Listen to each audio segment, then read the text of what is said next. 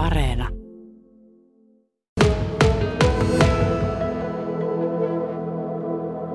Sasu Kerman, mitä sanot, minkälainen riitelijä sinä olet? No, mä en oikeastaan riitele ollenkaan. Miten se voi olla mahdollista? Uh, no periaatteessa kun mä ymmärrän toisen ihmisen kannan, että mitä hän sanoo, että, että sinne, siis mä en ole oikeastaan koskaan kokenut, että mä olisin niin enemmän oikeassa kuin toinen. Siis en mä niin parisuhteessa osaa haastaa riittää. Tuomaksen kanssa, mitä mä nyt oli tässä, niin en mä kyllä riidellyt. Mä vaan vetäydyn. Eli sä vetäydyt riitatilanteessa, se on se vastaus. Joo. Entäs Tuomas Ohtonen, entäs mitä sä itse kuvailisit itseäsi? Minkälainen riitelijä sä oot? No mä oon varmaan, ehkä tota niin, sillä tavalla meillä Sasun kanssa nämä meidän konfliktit tulikin siitä, että Sasu vetäytyi ja mä olisin halunnut sitten haastaa. Että kyllä mä, niin kuin, mä tykkään joskus riidellä, sanotaanko näin. Miksi? Et, tai, no, jotenkin musta tuntuu, että ne semmoinen, no en mä niin nauti enkä tykkää riidellä enkä satuttaa tai loukata ihmisiä, mutta, mutta jos on semmoinen pieni niin tiukka meininki, niin ehkä ne asiat saattaa järjestyä vähän nopeammin ja paremmin. Näin siis kaksi miestä, joilla oli konflikti pääsiäisen 2019 alla ja te pääsitte sopuun nyt tässä tämän vuoden keväällä. Kerrotaan tässä välissä myös, lyhy- myös lyhyesti, että missä me olemme, koska tuosta saattaa aina kuulla taustalta auton ääni tai jotain muuta vastaavaa, kun ohikulkijoita menee. Olemme Kuopion keskustassa Valkeisellamme rannalla Huvila-nimisessä paikassa, jonka saamme käyttöön. Tämä on tämmöinen tosi viehättävä pieni tila tämmöiseksi niin sanotuksi ihmisten olohuoneeksi rakennettu.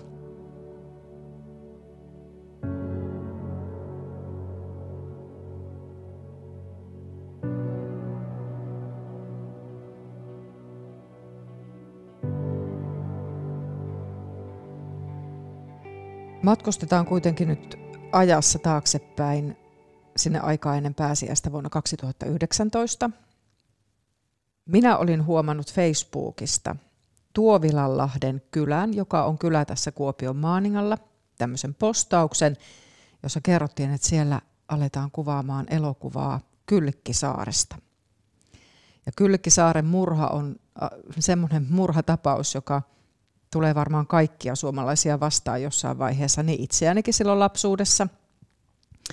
Ja se on aina kiehtonut minua, pelottanut minua ja, ja tota, ajattelin, että tästä on pakko tehdä juttu meille Yleen.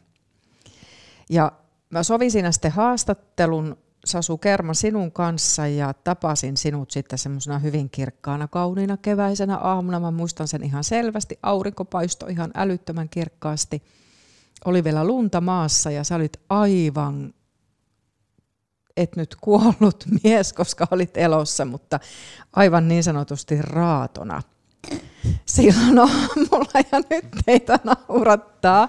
Nyt naurattaa, mutta ihan oikeasti, jos eläydytään siihen hetkeen, niin, niin tota, siis te olitte riidellyt justiinsa, niin, ja mä sitten pölähdän siihen niin kuin virkenä toimittajana, että nyt lähdetään Tuovilan Lahteen. Mitä oli tapahtunut?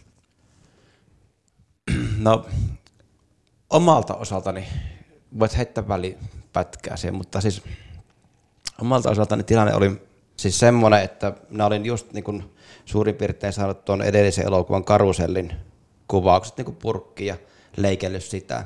Ja mä olin siitä projektista todella henkisesti kuollut ja burnoutissa. Tuomaksen kanssa ruvettiin tekemään juttua ja mä innostuin, kun Tuomas sitten sanoi, että tehdään tuosta Kyllikkisaaresta. Mä sanoin, että että kuka se on? En mä tuntenut ollenkaan Kyllikkiä. Sitten mä rupesin lukemaan. Mä innostuin siitä ihan helvetisti ja sitten, että nyt Tuomaksen kanssa tehdään tämä leffa nyt niin kuin näin. Tosi nopeasti kirjoitetaan ja ruvetaan vaan niin tekemään tultapäin. Laitoin Parviaselle viestiä, että ruvetteko tekemään Jussi laittoi, että tultapäin, että mennään vaan. No se projekti sitten söi mut niinku henkisesti niin loppu, että mä olin jo melkein vähän vainoharhainen ja sitten tota, mä Tuomokselle sanoin, että, että tehdään sillä tavalla, että puhutaan avoimesti kaikki alusta asti, että toiselle saa niinku vittuilla. Sillä hyvässä hengessä.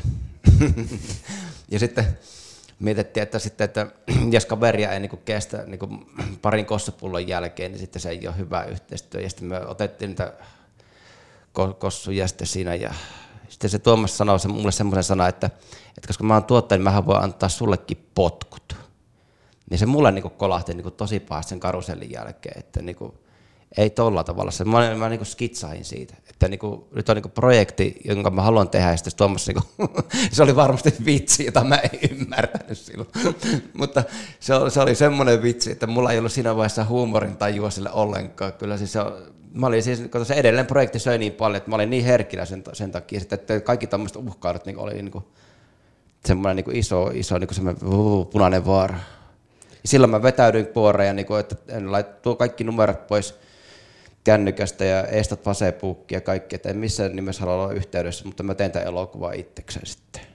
Sehän se meidän pahin konfliktihan ei johtunut tästä Kyllikki-projektista, vaan se oli, kun me itse asiassa tuossa Valkeisellammen jäällä kuvattiin yksi mainosprojekti ja siinähän se kärjistyi sitten se meidän juttu, kun Sasu soitti sille toimeksiantajalle, kun kaksi, olikohan se nyt kaksi viikkoa kulunut ja mä sanoin, että otetaan nyt, että ne rahat tulee sitten, kun ne tulee.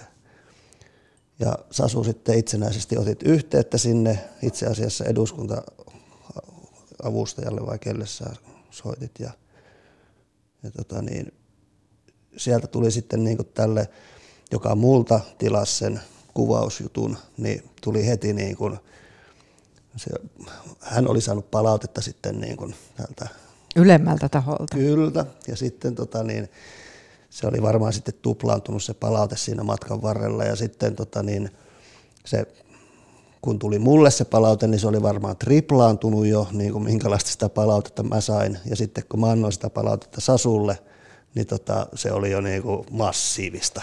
Siis silloin oli tosi vaikeaa aikaa niin kuin taloudellisesti ja oli niin kuin, että sulla on varmaan helppoa, kun sulla koko ajan tulee niin pyrkkaa tilille työstä. Niin, kyllä. Ja sitten kun mä oon niin taiteilija ja en ollut saanut sillä vuotena apurahoja, niin mä olin niin kuin, siis täysin persaukinen. Kyllä. Ja sitten oli niin kuin, semmoinen hetki, että olisi tarvinnut niin pyrkkaa ja sitten odotellaan. Ja sitten mulla ei riittänyt vaan hermo odottaa. Mä niin soitin, että milloin se tulee, että mä tiedän, että mä, mä, mä joudun kanittamaan sitten mun niin työvälineitä että mä saan niinku kanikonttorista sitten rahaa siksi aikaan, mun piti olla varma siitä. Mm, mm. Niin se on semmoinen köyhyys, niin se ajaa ihmiset niin epätoivoisin tekoihin. Se köyhyys on perseestä, se pitäisi poistua maailmasta. Kyllä. Ja sitten itselläkin oli tosiaan, olin opettaja, niin olin media opettajana siinä, sitten mä teen niin lehtijuttuja ja tein lastensuojelua ja olikohan mulla viisi eri hommaa, mitä mä tein sitten vielä, toimin tuottajana myös niin kuin karusellissa – siinä samaan aikaan. Sitten tota niin, Pohjolan rautamiestäkin mä niin kuin lähettelin noihin eri festareille, että, että tota niin, ottaisivat. Ja Sodankylähän se otettiinkin sitten. Sodarissa se oli jo, se oli hieno esitys kyllä.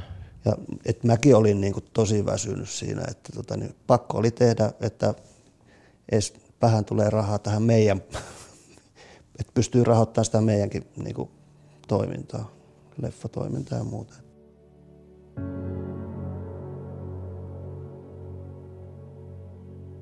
Minkälaista aikaa tämä oli sitten, kun tämän jälkeen?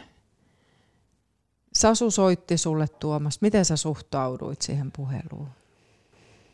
No siis kyllähän mä olin siinä vaiheessa vielä niin kuin äärimmäisen loukkaantunut siitä, mitä oli tapahtunut.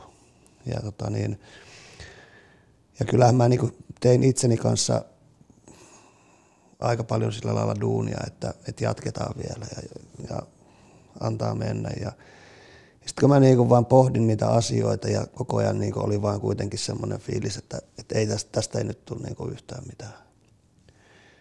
Ja kyllä niin varmaan kumpikin siinä yritti loppuun asti, että, että jatketaan. Ja, ja niin kuin Sasu sanoi sitä, että sovittiin, että saa vittuilla, niin – niin siinä vaiheessa oli just se, että, että niin kuin, silleen sovitusti vittuiltiin, mutta sitten kumpikaan ei sitä ymmärtänyt. Se meni, niin kuin, se meni iho alle se. No, mutta kannattaako ihmisten sitten edes sopia tuommoisia asioita herranen aika? No siis sitä ennen mulla oli ollut tosi mukavia niin semmoisia niin parhaat, parhaita ystäviä, mitä oli, niin, ja ne niin pystyi suoraan vittuilemaan. Ja se oli niin kuin, mun mielestä niin kuin hyväksi havaittu niin kuin metodi, että jos on niin kuin joku pielessä, niin voi suoraan niin kuin töykästä päin naamaa. Että. Niin, ja se varmaan siinä kanssa tota, niin kuin me oltiin hyvin tiiviisti tekemisissä, että, että mehän oltiin niin kuin todella hyvät ystävät. Niin, kyllä. Ja, ja, se, tota, niin, ja se varmasti niin kuin vaikutti myös siihen tekemiseen sitten, että, että niin kuin, mun mielestä se saattoi haitata hyvinkin paljon se meidän ystävyys siinä, siihen työntekoon. Ja sitten kun nämä meni nämä välit poikki, niin enemmän mä olin surullinen siitä, että meidän niin kuin, se ystävyys siinä katkesi, kuin se, että tämä meidän projekti katkesi. Mm, niin kyllä, kyllä se oli tota semmoinen, semmoinen tuskainen juttu, että en mä niinku tyytyväinen ollut tai iloinen siitä, että mä tein sen tempun, minkä tein. Että se ei ollut semmoinen, että yeah, wow, fuck you Tuomas, vaan enemmän niinku just niinku rikki. Että kyllä se varmaan oli, että sä näit oikeasti, mä olin silloin niinku rikki sitä asiasta, mutta oli, mä oon mentävä eteenpäin, koska projekti oli aloitettu ja mä kiinnostuin sitä kylläkin niinku mysteeristä kanssa tosi paljon. Että. Niin, elokuva on kuvattu. Miltä susta tuntui, Tuomas, kun sä huomasit, että Sasu vie tätä leffaa eteenpäin? Se oli alun perin sun idea. Kyllä se, kyllä mulla varmaan puoli vuotta meni siinä, että mä, mä en niin ymmärtänyt, että, että miten näin voi tapahtua. Ja sen takia mä pistin niin pillit pussiin niin firmankin suhteen, että nyt niin loppuu nämä duunit. Kyllä mä niin kysyin, että pystyykö esimerkiksi APFI, eli Audiovisual Producers Finland, niin kyllä mä sieltä niin juristeilta kysyin jeesiä ja journalistiliitosta kysyin jeesiä ja ideaa ei pysty omimaan. Sen, että se ei ollut niin kuin, juridisesti, siinä ei ollut mitään väärää, mutta moraalisesti siinä sitten saattoi olla jonkun verran. No en mä tiedä, siis mä uskon, että se on hyvä elokuva ja kiitos siitä, että sä oot se antanut mulle sen idean. Niin. Että siis katsojillahan näitä tehdään siis sillä, että jos miettii sitä niin ei itsekkäästi tätä hommaa, niin kylläkin sairasta ei ollut tehty vielä hyvää, että tavallaan se on sinun kiitos sitten, kiitos että elokuva tulee niin. näkemään päivänvalon, että se on hieno asia.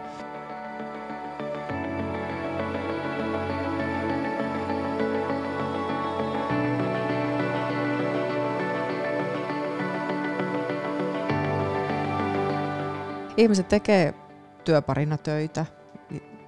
Hyvin tämmöistä tiivistä työtä tehdään yhdessä. Voi olla tietysti, että on isompikin tiimi siinä ympärillä. Ja kyllähän se, jos siinä tulee tämmöinen konflikti tai riita, joka sitten jatkuu ja jatkuu, niin se vaikuttaa niin kuin koko elämään. Niin mitäs teillä sitten, jos ajatellaan teidän siviilielämiä, niin heijastuko tämä teidän tämmöinen kitkatila jollain tavalla sinne?